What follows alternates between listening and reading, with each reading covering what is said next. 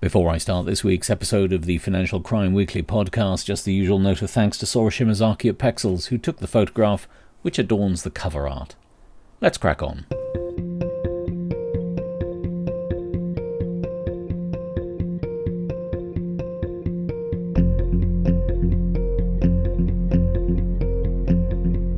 Hello, and welcome to episode 62 of the Financial Crime Weekly podcast.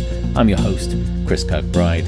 It's been a reasonably quiet week this week, which is quite good. You like a quiet week every now and again. There's a bit of news across the main financial crime areas with the usual roundup of cyber attack news at the end. So let's get on with it.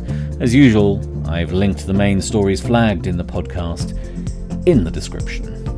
Now let's start, as we always seem to do, with sanctions. And this week's sanctions roundup starts in the United Kingdom, where the Office of Financial Sanctions Implementation, or OFSI, has issued a number of amendments to existing sanctions regimes. The first amendment follows a decision of the United Nations on the 2nd of June, and it's an amendment to the ISIL Daesh and Al Qaeda financial sanctions regime.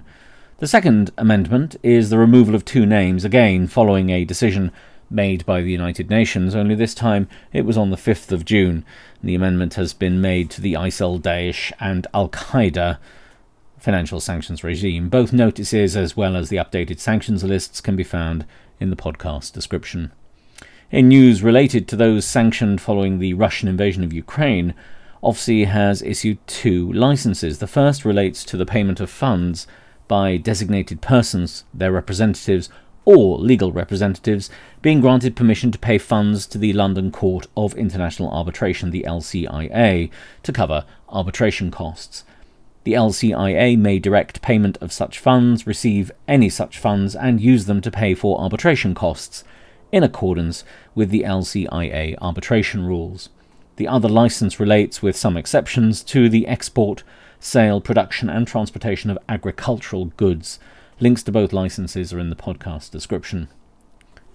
The final piece of sanctions news from the UK this week is a new statutory instrument which came into force on Friday, the 9th of June. The Republic of Belarus sanctions EU exit amendment regulations 2023, that's statutory instrument number 616, expand the sanctions regime against Belarus, targeting the country's exports, internet propaganda, and seek to address sanctions circumvention. Links to the UK government press release, the statutory instrument itself, and the updated guidance as it relates to Belarus can be found in the podcast description.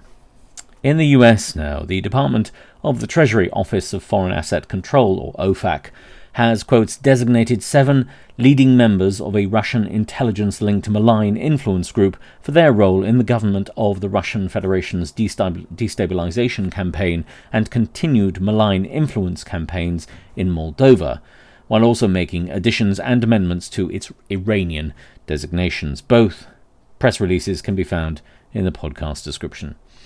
And finally, this week on sanctions, this came in very late in the day, the Council of the European Union has finalised its position on a law aligning penalties for sanctions violations. The directive, when adopted, will introduce criminal offences and penalties. The link to it can be found in the podcast description, or that is, the link to the press release which came out this week from the Council of the European Union. That's it for sanctions now. To fraud. It's been a relatively quiet week on the fraud front this week, but there's at least one prominent story from the United Kingdom, and it is the publication by the Public Accounts Committee, which is a cross party committee of the United Kingdom Parliament, of its seventh annual report. The report is, being an annual report, it's wide ranging, of course, as you might expect, but there is a significant focus in the report on the losses caused to the Exchequer by fraud, especially our old friend COVID 19 fraud which, to be frank, we report on with staggering regularity in this podcast. The report provides, and I quote, government has seen increased levels of fraud and error since COVID 19, as it accepted a greater risk appetite to protect individuals and businesses. Some increase in fraud and error was an inevitable short term consequence of providing support quickly, but government is being too slow to recover taxpayer pounds lost. In total, the report provides that His Majesty's Revenue and Customs, which administered the scheme, estimates that around 4.5 billion was lost to fraud in the various COVID support schemes, but that it is forecast less than one quarter of that sum will be recovered. The estimation is about 1.1 billion. The report is linked in the podcast description if you want to read the whole thing. As I said, it's bro- it's broad ranging and considers all aspects of fraud on the public accounts, not just those which are related to COVID 19. That's it for fraud. Now to Again, a little bit of bribery and anti corruption news. There's one piece this week, and it comes from the Council of Europe and its Group of States Against Corruption, which has published a report which calls for, quotes, determined measures to prevent corruption in Hungary in respect of persons with top executive functions, including the Prime Minister, ministers, commissioners, political state secretaries, political advisers, the Prime Minister's agents, as well as members of the Hungarian National Police and of the National Protective Service. Link to the press release and the report are in the podcast description. Now we turn to money laundering, where again it's been a bit quiet. But anyway, it's good. As I said at the start, it's good to have a bit of a quiet week. We start on money laundering news as we did last week and the week for that before that for that matter with the European Union which has announced agreement has been reached on a new set of rules which will make it easier to search financial records in pursuit of financial crime. The press release, which is linked in the podcast description, provides the new proposal would ensure more effective investigations into illicit finance by making it easier to retrieve data across borders from centralized bank registries. It mandates EU member states to ensure that the information from centralized registries is available through a single access point to be developed and operated by the Commission. This way, competent authorities can quickly establish if an individual holds accounts in several EU countries without multiple time consuming queries. According to the agreement, the format of financial transaction records would be harmonized so that different data formats do not become an obstacle to investigations. Sticking with Europe, where Europol has announced the arrest of one of the most notorious money launderers in the world. The suspect is alleged to have laundered millions of euros every month. The individual concerned is not named in the press release from Europol, which of course is linked in the podcast description, so I suppose we can expect more on this story uh, on this story over coming weeks and months. And finally, on money laundering this week, we come to the United Kingdom, where Her Majesty's, sorry, His Majesty's Revenue and Customs (HMRC) has published a list of businesses which have not complied with the money laundering, terrorist financing, and transfer of funds information on the payer regulations 2017.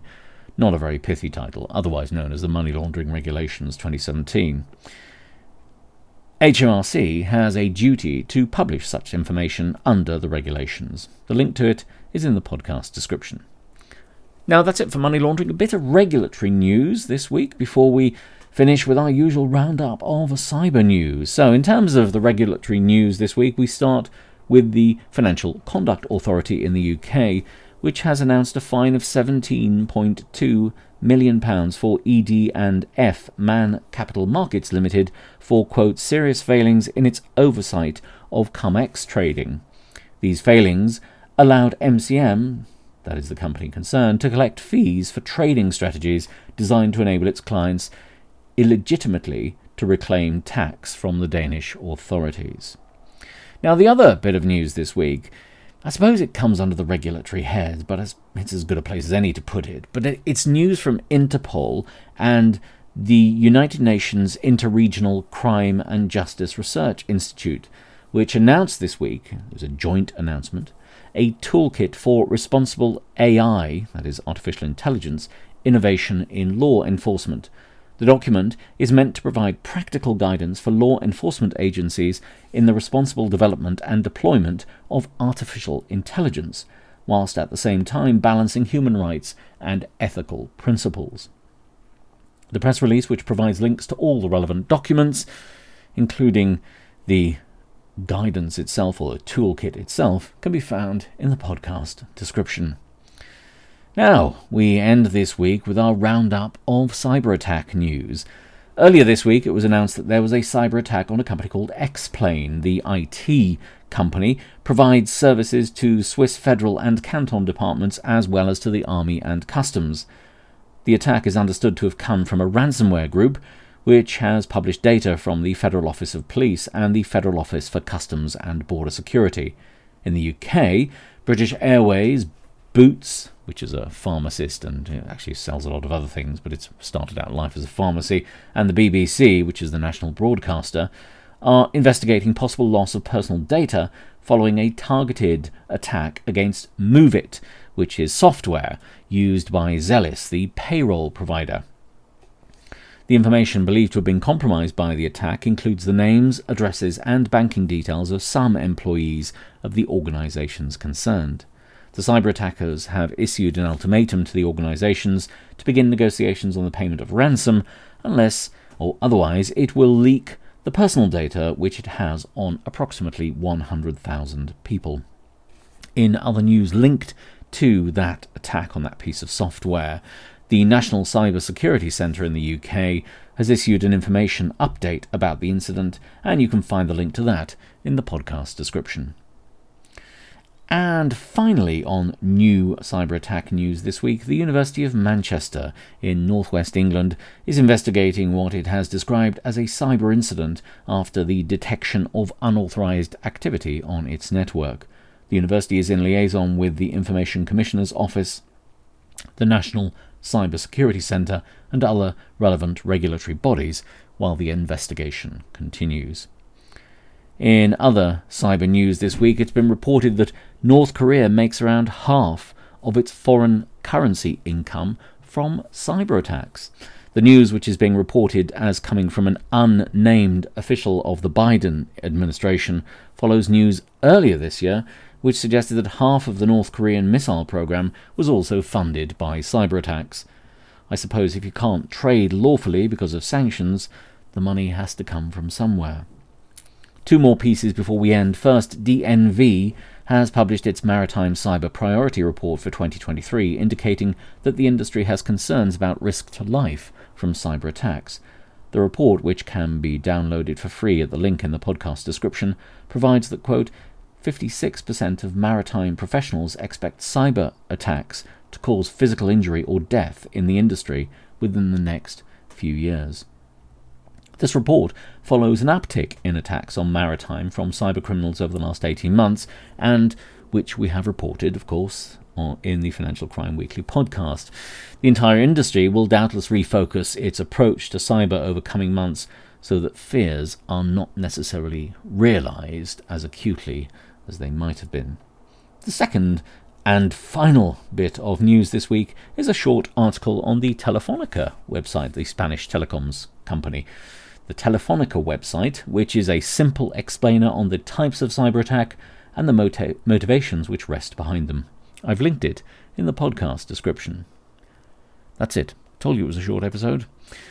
That's it for the episode, this episode, section, episode, what am I talking about? Episode 62 of the Financial Crime Weekly podcast. If you want to do so, you can subscribe wherever you get your podcasts and you'll hear from me, all, all being well, after that shambolic ending. Next Sunday, the usual roundup of all things financial crime. Have a genuinely great week, everyone.